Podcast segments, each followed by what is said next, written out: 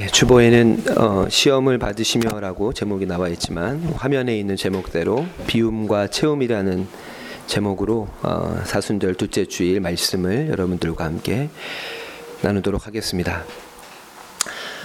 어, 성령께서 예수님을 광야로 몰아내시고 사탄은 그 예수를 시험했던 것처럼 우리 믿는 사람들에게도 어, 시험이 없길 바라지만 음, 없을 수 없는 것이 우리들의 현실입니다. 그래서 예수님께서도 마태복음 6장 13절 주님의 기도에서 우리를 시험에 들게 하지 마시옵고라고 기도하셨고 사도 바울도 어, 보다 적극적으로 고린도후서 10장 13장 5절에서 너희는 믿음이 있는가 너희 자신을 시험하고 너희 자신을 확증하라고 이렇게 말했습니다.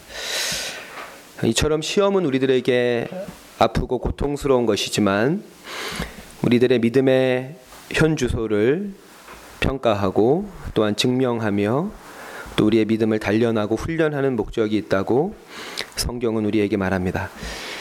여기서 시험이라고 하는 헬라어 단어가 페이라조라고 하는 단어인데 그 단어의 뜻은 시험하다, 애쓰다, 자세히 조사하다, 훈련하다, 평가하다, 증명하다 이런 뜻을 가지고 있는 것도 아마 시험의 목적과 시험의 열매가 어떠한지를 우리들에게 말해준다고 생각이 됩니다.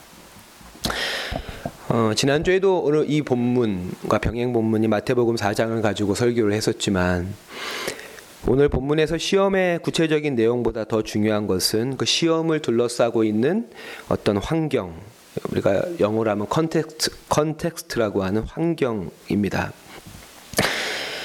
어, 그도 그럴 것이 우리가 이 마가복음을 원복음이라고 이렇게 이야기하는데 이 마가복음에는 시험의 내용이 아예 등장하지 않습니다. 예수님이 시험을 받으셨다 라고만 이야기하고 있지 마태나 누가처럼 그 시험의 구체적인 내용이 돌을 떡으로 만들거나 성전 꼭대기에서 뛰어내려서 하나님을 시험해 보라거나 천하만국을 보여주면서 나에게 경배하라는 구체적인 내용이 등장하지 않는 것만 보더라도 시험의 내용보다는 시험을 둘러싸고 있는 어떤 환경들이 더 중요한 본문의 내용임을 저희들이 알 수 있습니다. 오늘 설교 끄트머리에 우리가 어, 시험에 뭐 승리하는 법 뭐 이런 것에 대한 결론을 내리겠지만 미리 결론을 어, 탄핵 선고와는 달리 말씀을 드리면 어, 내가 처한 환경 속에서 일상의 삶을 하나님의 백성으로 성령 안에서 말씀을 붙들고 살아가는 것 외에는 시험을 이겨낼 다른 방법이 없다는 것이 오늘 본문의 결론이라고 생각이 됩니다. 그래서 예수님의 동생인 야고보 사도는 우리들에게 이렇게 이야기하고 있습니다. 야고보서 1장을 같이 한번 볼까요? 야고보서 1장 21절입니다. 야고보서 1장 21절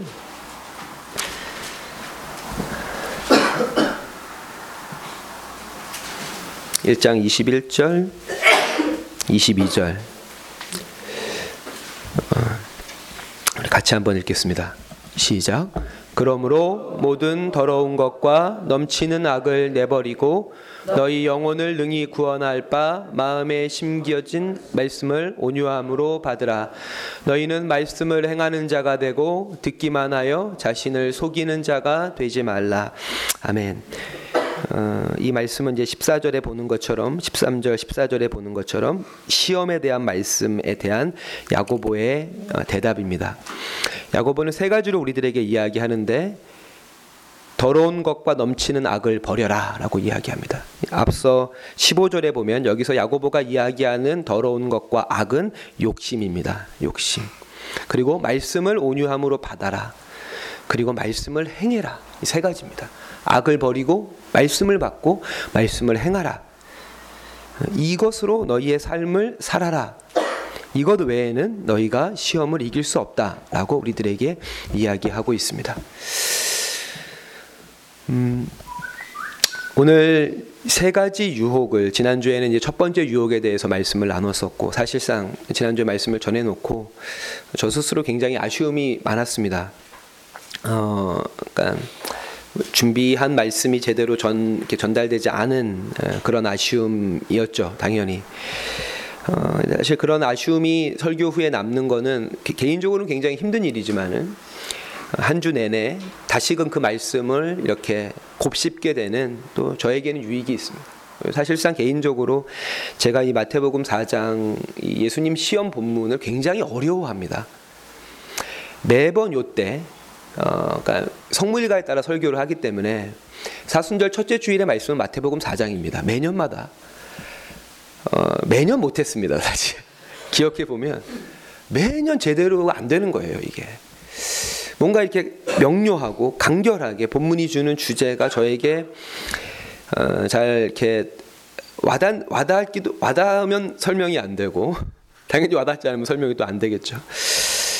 음, 그런 좀 부담이 있는 말씀이었지만 또 한 주 동안 이 말씀을 이렇게 묵상하면서 이 세 가지 유혹을 어떤 각각의 유혹으로 어떤 분절된 유혹으로 이해해서는 안 되겠다라고 하는 생각이 들었습니다. 그 이유는 앞서 말씀드린 대로 마가는 시험의 내용을 아예 설명하고 있지 않고 있다는 것이고 마태는 뭐 오늘 본문을 보지는 않겠지만 마태복음 4장을 보면 세 가지의 시험이 연결되어져 있습니다. 그러니까 답 이렇게 첫 번째 시험을 통과하자마자 곧바로 두 번째 시험으로 가게 되고 두 번째 시험을 통과하자마자 곧바로 세 번째 시험으로 연결되게 되는 그런 형태로 되어져 있기 때문에 하나의 유혹으로 우리가 이해해야 되고 역시 그 하나의 유혹으로 이해하는 데 있어서는 예수님이 시험을 받으시는 이 시험의 환경 특별히 광야에서의 40일 동안의 금식이라고 하는 이 환경이 우리들에게 주는 어떠한 이야기가 있다라고 하는 것입니다. 다시 말하지만 세 가지 시험을 금식이라고 하는 조건 속에서 우리는 이해해야 됩니다. 금식. 어, 여기서 당연히 금식하면 배고픔이잖아요. 여러분 지금 배고프시지 않으세요? 김치찌개 냄새가 쏠쏠 나고 어, 여기서의 줄임, 여기서의 어떤 허기짐이라고 하는 것은 어떤 아침과 점심 사이의 허기짐, 그러니까 이게 끼니와 끼니 사이의 허기짐을 말하는 것이 아닙니다. 어, 밥을 먹어도 금세 배가 고프잖아요.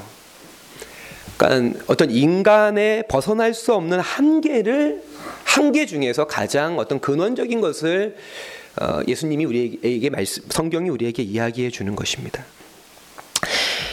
어, 마테마가 누가가 공이 예수님의 시험 사건을 무슨 사건 뒤에다가 배치하고 있냐면 예수님의 세례 사건 뒤에다가 배치하고 있습니다. 그러니까 세례를 통해서 확인된 무언가를 무언가를 시험하는 겁니다.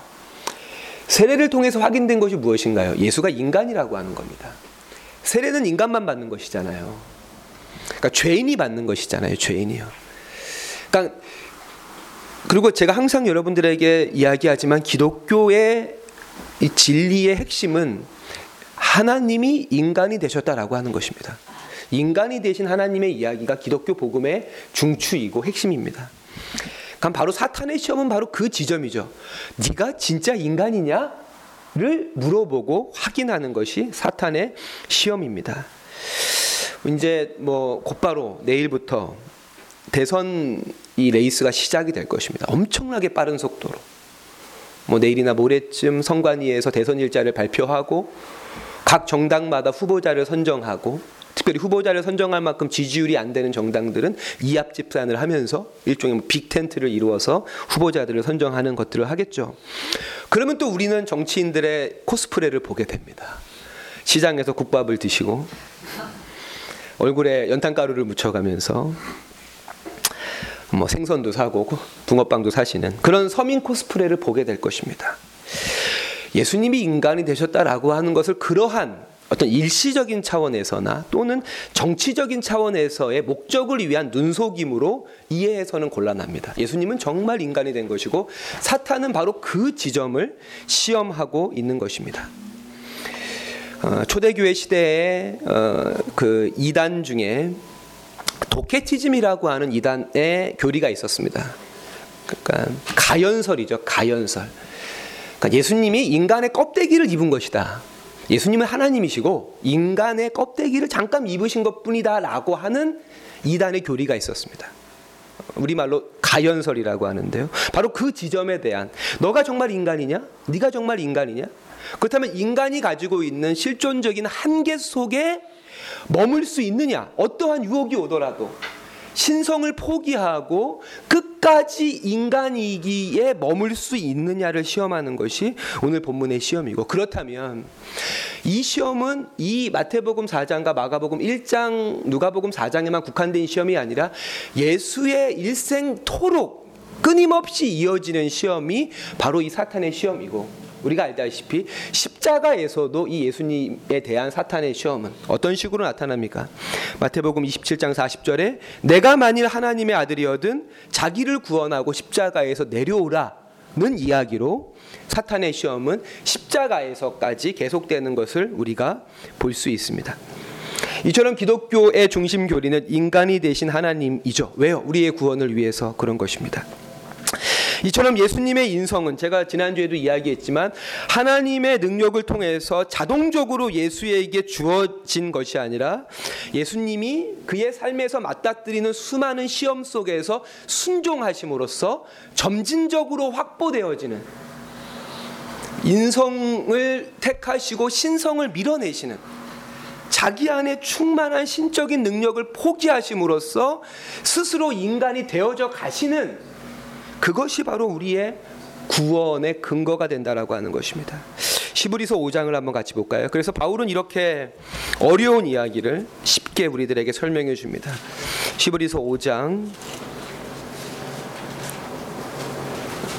8절의 말씀인데요. 시브리서 5장 8절 같이 한번 읽겠습니다. 8절과 9절을 같이 읽겠습니다. 시작. 그가 아들이시면서도 받으신 고난으로 순종함을 배워서 온전하게 되셨은즉 자기에게 순종하는 모든 자에게 영원한 구원의 근원이 되시고 아멘. 아들이시면서도 고난을 통해서 순종을 배워 온전하게 되셨다. 인간으로 온전하게 되셨다. 그래서 믿는 모든 자들에게 구원의 근거가 되셨다라고 바울은 우리들에게 이야기하고 있습니다. 어, 지난번에도 한번 설교 때 제가 인용했지만 마태복음의 대가가 마이클 윌킨스라고 하는 비올라 대학의 탈보 신학교 교수인데 그 사람이 이 마태복음 4장 예수님 시험 사건을 주의하면서 자신의 마태복음 주석에 아주 재미난 이야기를 합니다. 베들레헴 말 구유에 누워 있는 예수를 상상해 보라. 라고 이제 주문을 합니다. 독자들에게. 그래서 예수님이 이제 마리아의 뱃속에서 밖으로 태어나셔서 이렇게 구유에 누워 계시잖아요. 근데 뭐 말 구유라고 하는 게 뭐 지붕이나 제대로 있었겠어요. 초가로 있었지만 구멍 하, 하늘이 보일 거 아니에요. 그래서 마이클 미키스가 상상하는 거예요. 예수가 구유에 누워서 하늘을 보면서 야 저 별을 내가 만들었는데 어? 야 그때가 생각나네 성부 하나님과 저 별을 만들었을 때가 상상 상상이 되네 어 이거 마, 마리아가 밥을 줄 때가 됐는데 어, 이거 뒤는 축축하고 기저귀도 갈아줄 때가 됐는데 그러면서 굉장히 재밌는 얘기를 하는데 어, 마리아가 나에게 젖을 주고 나의 기저귀를 갈아줬으면 좋겠다. 하지만 가련한 마리아, 내 종 마리아, 그녀는 하루 종일 힘든 시간을 보냈다. 나사렛에서 이곳으로 올 때 종일 마귀를 나귀를 탔기 때문에 그녀는 지쳐 있다. 나는 그녀가 이 밤에 잠을 잘 수 있도록 배려해 주어야겠다. 밥을 먹고 기저귀를 가는 것은 아침으로 미뤄, 미뤄, 미뤄 야지 뭐. 라고 하는 그, 그분의 상상을. 그래서 이 얘기가 말이 되는 이야기냐? 말이 되는 이야기냐? 예수는 온전한 인간, 인간됨을 경험하셨다. 그는 통상적인 아기의 수준에서 사고와 행동에 제약을 받았고 그렇게 행동할 수밖에 없었다. 배고프면 응애를 해야 되고 응가를 해도 응애를 해야 되고 그리고 배가 부르고 속이 편하면 잠을 잘 수밖에 없는 아버지와 어머니에게 온전하게 의존된 예수였다라고 우리들에게 이야기하면서 예수가 어떻게 인간이 되어지고 우리의 구원자가 되어졌는지에 대한 그리고 오늘 본문의 시험이 우리들에게 무엇을 묻는 것에 대한 어떤 재미난 비유들을 들려주고 있습니다. 빌립보서 2장을 한번 같이 보겠습니다. 빌립보서 이상은 우리가 잘 아는 그리스도 찬미시라고 하는 초대교회 신자들이 예배 때 꼭 불렀던 찬양의 어, 가사이기도 한데요. 빌립보서 2장 6절입니다. 빌립보서 2장 6절. 제가 읽겠습니다. 그는 근본 하나님의 본체시나 하나님과 동등됨을 취할 것으로 여기지 아니하시고 오히려 자기를 비어 종의 형체를 가지사 사람들과 같이 되셨고 사람의 모양으로 나타나사 자기를 낮추시고 죽지까지 복종하셨으니 곧 십자가에 죽으심이라. 아멘. 여기서 7절에 자기를 비워라고 하는 이 비우다라고 하는 헬라어가 케노시스라고 하는 단어입니다. 케노시스. 아주 이렇게 설교를 여러 번 들어, 들어보신 분들은 제 설교가 아니더라도 케노시스란 말을 종종 들어보셨을 텐데요. 비움이라는 뜻입니다. 비움. 또는 격화되다, 쓸모없게 되다, 영향력이 사라지다 이런 뜻입니다. 쓸모없게 되는, 격화되는, 영향력이 사라지는. 예수가 인간이 되시면 앞서 이야기한 것처럼 신성을 포기함으로써 얻게 된 것입니다. 그렇다고 예수가 하나님이 아니신 것은 아니죠. 오히려 완전한 자기 포기야말로 그가 하나님이시라는 가장 강력한 증거입니다. 우리 중에서 자기 중심성에서 벗어날 수 있는 인간이 누가 있습니까? 아무도 없습니다. 어, 저희 가정이 어, 이제 입양을 준비하고 있고 이제 조금씩 그 과정이 구체적으로 되면서 어, 이제 그 날짜가 다가오고 오고 있습니다. 그러면서 제가 라나 사모한테도 이야기했지만 저에게 정말 가장 큰 기도 제목은 무엇이냐면 이게 내 자랑이 되지 않게 해달라는 거예요. 어. 이게 저에게 가장 큰 기도 제목입니다. 이게 내 자랑이 되지 않게 해달라. 생명을 맞이하는 입양조차도 그 얘기는 뭐예요? 그게 저 스스로 되게 뿌듯한 거예요. 저 스스로. 생명을 맞이하는 입양조차도 나를 높이는 근거로 활용하는 것이 인간의 자기중심성이에요. 그래서 완전한 자기 부인이야말로 예수가 하나님이시라는 가장 강력한 증거인 거고 그렇기에 예수님의 케노시스, 예수님의 자기 포기, 예수님의 자기 부인은 기독교 복음의 본질입니다. 그리고 이를 통해서 예수님은 우리에게 온전한 인간의 전형과 새로운 인간의 길을 보여주고 계신 것이죠. 그리고 예수님의 이 케노시스의 정점은 앞서 이야기한 대로 십자가입니다.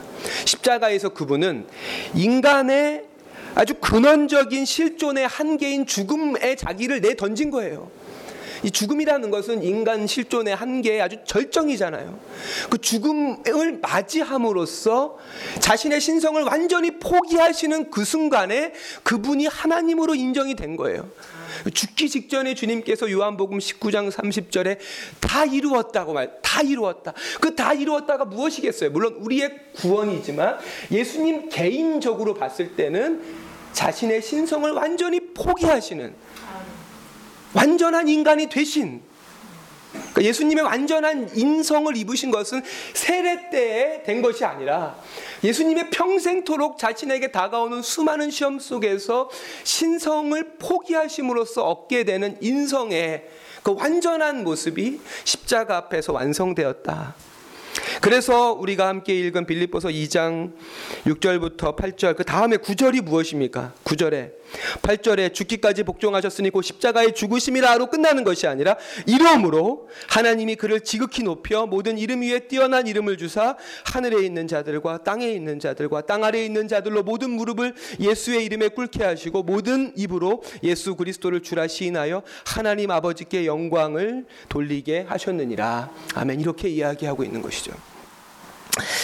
그리고 중요한 것은 바로 이 그리스도의 케노시스, 예수님의 케노시스는 우리의 신앙의 고백일 뿐 아니라 우리의 신앙의 삶이 되어야 된다. 그래서 바울은 12절에 뭐라고 이야기합니까? 12절 빌립보서 2장 12절을 같이 한번 읽을까요? 같이 읽읍시다. 빌립보서 2장 12절 예, 우리 같이 한번 찾아서 읽도록 하겠습니다. 빌립보서 2장 12절. 이 그리스도 찬미 시가 끝나고 바울의 권면은 바로 이것입니다. 같이 읽겠습니다. 시작. 그러므로 나의 사랑하는 자들아 너희가 나 있을 때뿐 아니라 더욱 지금 나 없을 때에도 항상 복종하여 두렵고 떨림으로 너희 구원을 이루라. 아멘. 그리고 바울이 우리에게 말하고 있는 너희의 구원을 이루라는 무엇입니까? 앞에 5절에 너희 안에 이 마음을 품으라. 곧 그리스도 예수의 마음이다. 다시 돌아가는 것이죠. 우리의 믿음의 대상이, 믿음의 내용이 우리의 삶이 돼야 된다는 것이죠. 그리스도의 케노시스는 우리의 찬양의 이유이기도 하지만 우리의 삶의 내용이어야 된다는 것이죠. 물론 우리는 포기해야 될 신성은 없지만 그리스도께서 걸어가신 자기 포기와 자기 부인의 길을 끊임없이 걸어야 됩니다. 한이가 어린이집을 ом겨서 이제 새로운 어린이집에 하원을 하려고 데려가서 제가 물어봤어요 한이한테 한이야 새로운 선생님 어때? 그랬더니 한이가 엄청 이뻐 그래서 엄청 이쁘대요. 그러니까 전에 선생님은 좀 연배가 있으신 선생님이었고 새로운 선생 젊은 선생님이니까 엄청 이뻐. 그래서 제가 밀릴 수 없잖아요. 그래서 어우 아빠는 엄마가 제일 이뻐. 그랬어요. 아빠는 엄마가 제일 이뻐. 한이가 그래서 아빠는 엄마랑 결혼해서 사랑하는 거야? 라고 질문을 하는 거야. 그, 그래, 그래서는 아니었던 것 같아요. 어, 엄마는 아빠와 결혼해서 사랑하는 거야? 라고 저한테 물어보는 거예요. 그래서 어순이 틀렸잖아요. 이제 속으로 아니야, 아니야, 사랑해서 결혼한 거야. 라고 답을 하려고 했는데 그 얘기를 딱 듣는 순간에 아, 이거는 명문이다. 결혼해, 결혼을 했기 때문에 사랑해야 된다라고 생각하는 거예요, 한이는. 사랑했기 때문에 결혼하지만 결혼을 했기 때문에 더 사랑하는 거야? 라고 보는 거예요. 우리가 제가 결혼 예비 학교를 하는 우리 청년들에게 항상 하는 얘기는 결혼은 끝이 아니라 시작이다. 믿음도 마찬가지라고 하는 것이죠. 우리가 주일날 주님께 드리는 찬양과 신앙의 고백이 한 주의 삶의 끝이어서는 안 돼요. 우리가 한 주 동안 얼마나 공허하고 허무하고 바쁘고 지친 삶을 살아오고 그 삶의 마침표로서 오늘의 예배가 되는 것이 아니라 오늘의 예배는 새로운 한 주의 시작으로서의 예배가 돼야 되고 우리의 신앙의 고백이 돼야 돼요. 내가 주님의 자녀이기 때문에 나는 주님의 뜻대로 살아갈 거야가 돼야지 엉망으로 살았어도 주님의 자녀야가 위안으로만 그쳐서는 안 된다라고 하는 거예요.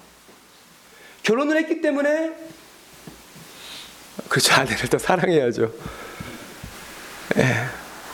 더 더더욱 사랑해서 결혼을 했다면 결혼을 한 다음에 아내를 더 사랑해야 하듯이 누더기와 같은 우리를 사랑하시는 하나님의 사랑을 확인했다면 이제는 새 옷을 입고 주님을 사랑해야 되고 이제는 거룩하고 아름다운 행실로 주님을 사랑하는 새로운 삶을 우리가 살아가야 한다고 하는 것처럼 오늘 그리스도 찬미시가 그리스도의 자기 포기에 대한 우리의 어떤 경애와 찬양으로 그치는 것이 아니라 그 그리스도의 자기 비움이 우리의 삶 속으로 들어와야 한다는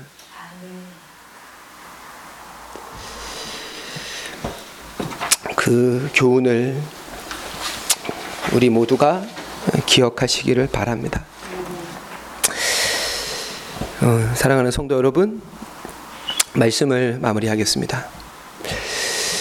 음, 우리는 그 예수님이 시험을 받으신 것을 굉장히 이렇게 이상하게 이해를 합니다. 그러니까 아주 이렇게 극단적인 상황이라고 생각을 해요. 예수의 시험을.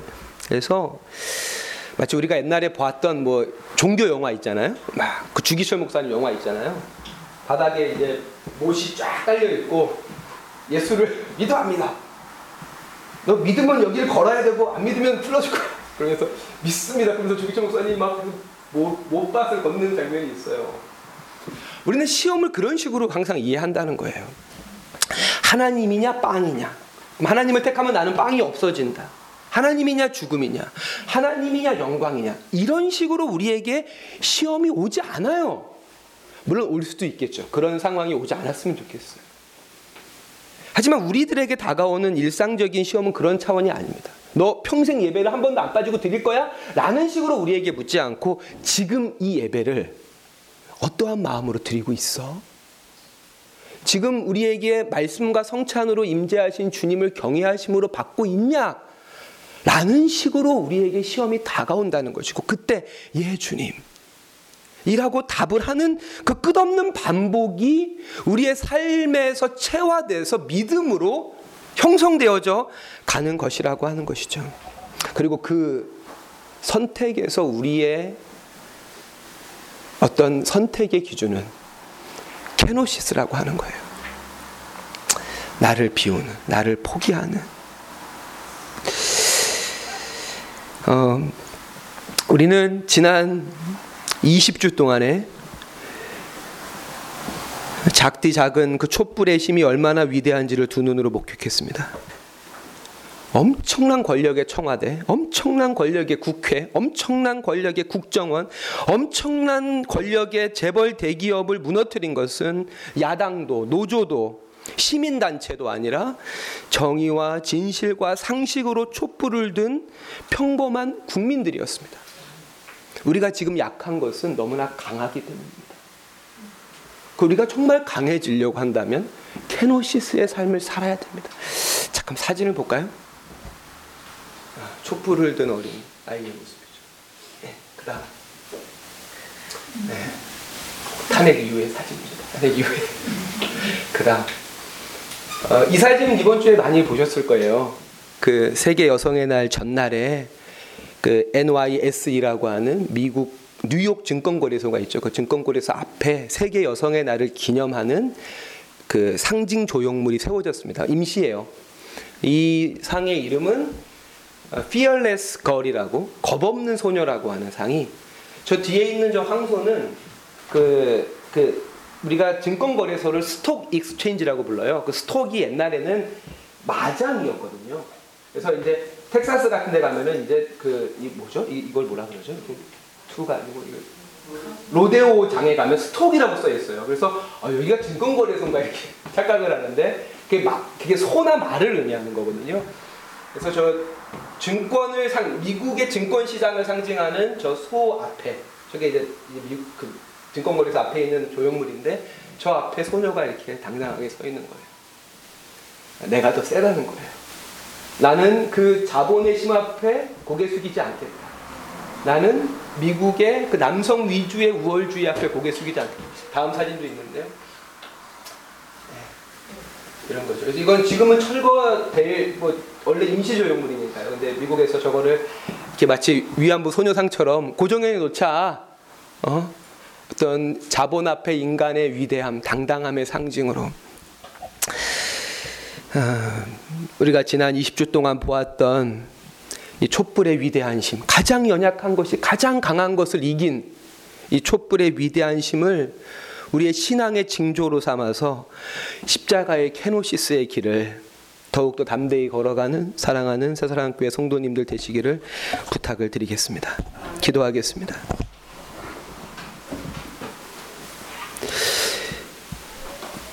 사랑의 주님, 십자가의 주님, 주님은 자기를 완전히 비우고 버리고 포기하심으로써 온 세상을, 온 인류를 구원하셨습니다.